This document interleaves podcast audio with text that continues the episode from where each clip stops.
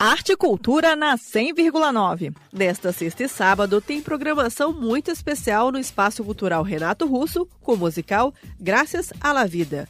Uma verdadeira colagem de linguagens, músicas, poesias, imagens e história que retratam a memória das lutas de diferentes povos em defesa da democracia, como detalha a atriz Sheila Campos. O espetáculo conta a história de vários levantes, lutas de resistência, é, batalhas dos povos originários e mesmo dos países que vieram depois pela sua soberania, pela sua liberdade, pelos direitos de viverem conforme sua autodeterminação. Esse espetáculo conta com um cancioneiro da Latinoamérica muito especial, muito conhecido, e texto de Pedro Tierra, um texto poético contando toda esta saga. Graças à La Vida foi a última obra dirigida pelo saudoso diretor Hugo Rodas e que agora é dirigida pela atriz Sheila Campos. Ela mesma explica como foi esse processo de criação.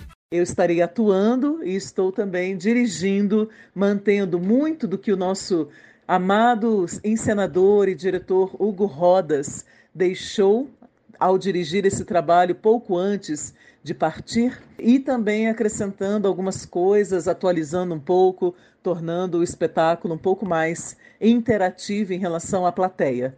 O musical Graças à La Vida é nesta sexta e sábado, às 8 horas da noite, no Espaço Cultural Renato Russo, que fica na 508 Sul.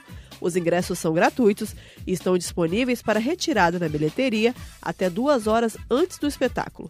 E agora vamos conferir o convite que a atriz e diretora Sheila Campos deixou aos ouvintes da Cultura FM.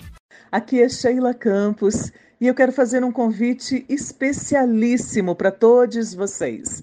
Nestes dias 13 e 14 de outubro, nós estaremos em cartaz com o espetáculo cênico musical Graças à la Vida, no Teatro Galpão Hugo Rodas, Espaço Cultural Renato Russo, sempre às 20 horas, com entrada franca. E aí a gente aguarda você.